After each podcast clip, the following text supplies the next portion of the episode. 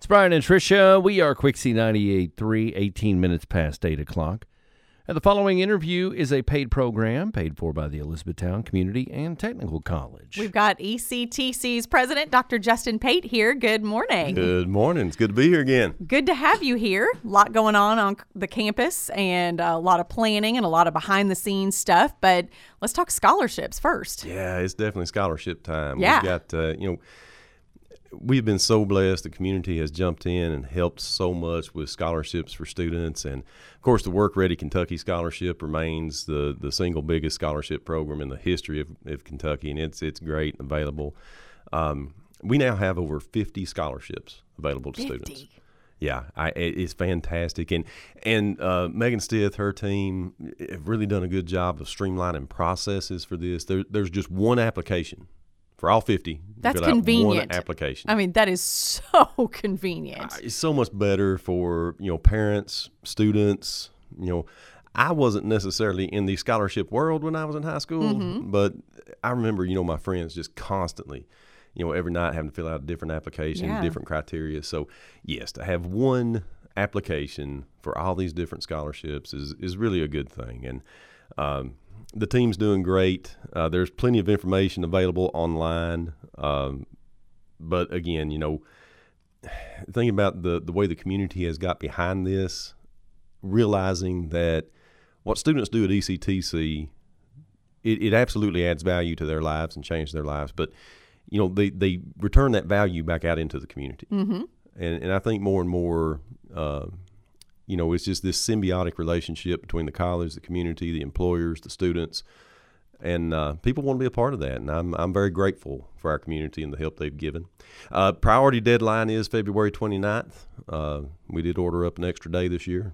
Okay. So, special from this year's leap year. Yeah, trying to do all I can for everybody. But, scholarships are still available after that. But, this is, many of them. Are the first, I won't say first come, first served, but first eligible, first served, yeah. kind of. So if you want that priority, get applications in by February 29th. And most of them have the requirement to fill out the FAFSA.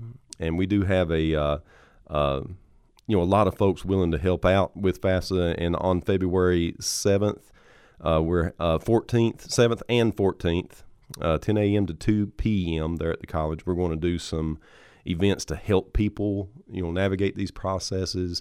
But we have folks available anytime if you need help with any of the applications, the FAFSA application, any of those things. Come out and see us. We'll help you. Well, in the FAFSA application, that can be overwhelming because you have to have a lot of information. You have to kind of have your ducks in a row before you go in there planning to finish it because you need a lot of information to get prepared. Yeah, a lot of folks find that you need one session to learn yes. what you need, and then maybe another help session to get everything done. Yeah. But I don't know all the ins and outs, but I know there was some legislation and some effort to kind of streamline the FAFSA, and that helped a lot yeah. a couple years ago.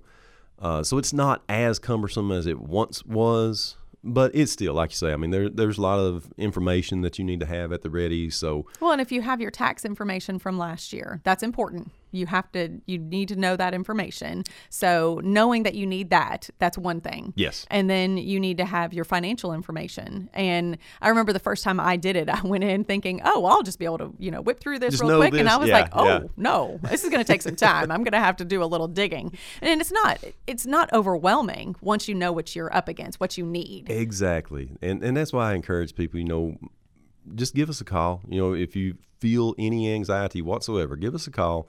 Because once you kind of get it laid out, here's step by step, just the, three or four things you need.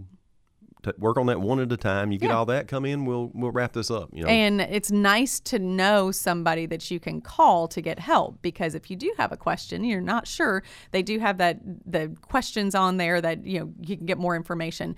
But having a resource, and I'm so thankful that you guys do have that resource for people. Absolutely. And back to the scholarships that you have are incredibly helpful, because the tuition at ECTC is more affordable than big universities, but you guys make it even better by giving so many options to make it even cheaper. Yeah. The The last thing we want is for finances to be a barrier to ECTC.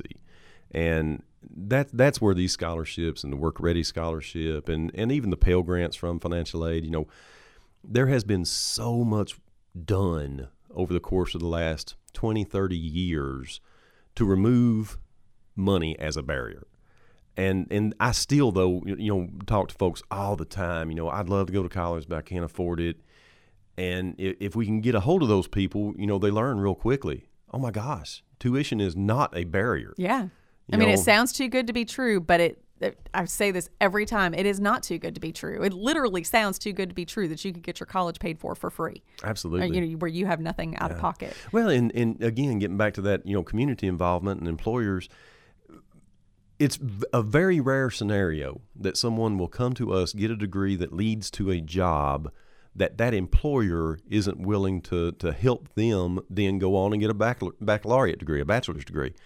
And so, you know, from two-year degree, four-year degree, many times master's degree, you know, there is so much available to remove finance as that barrier.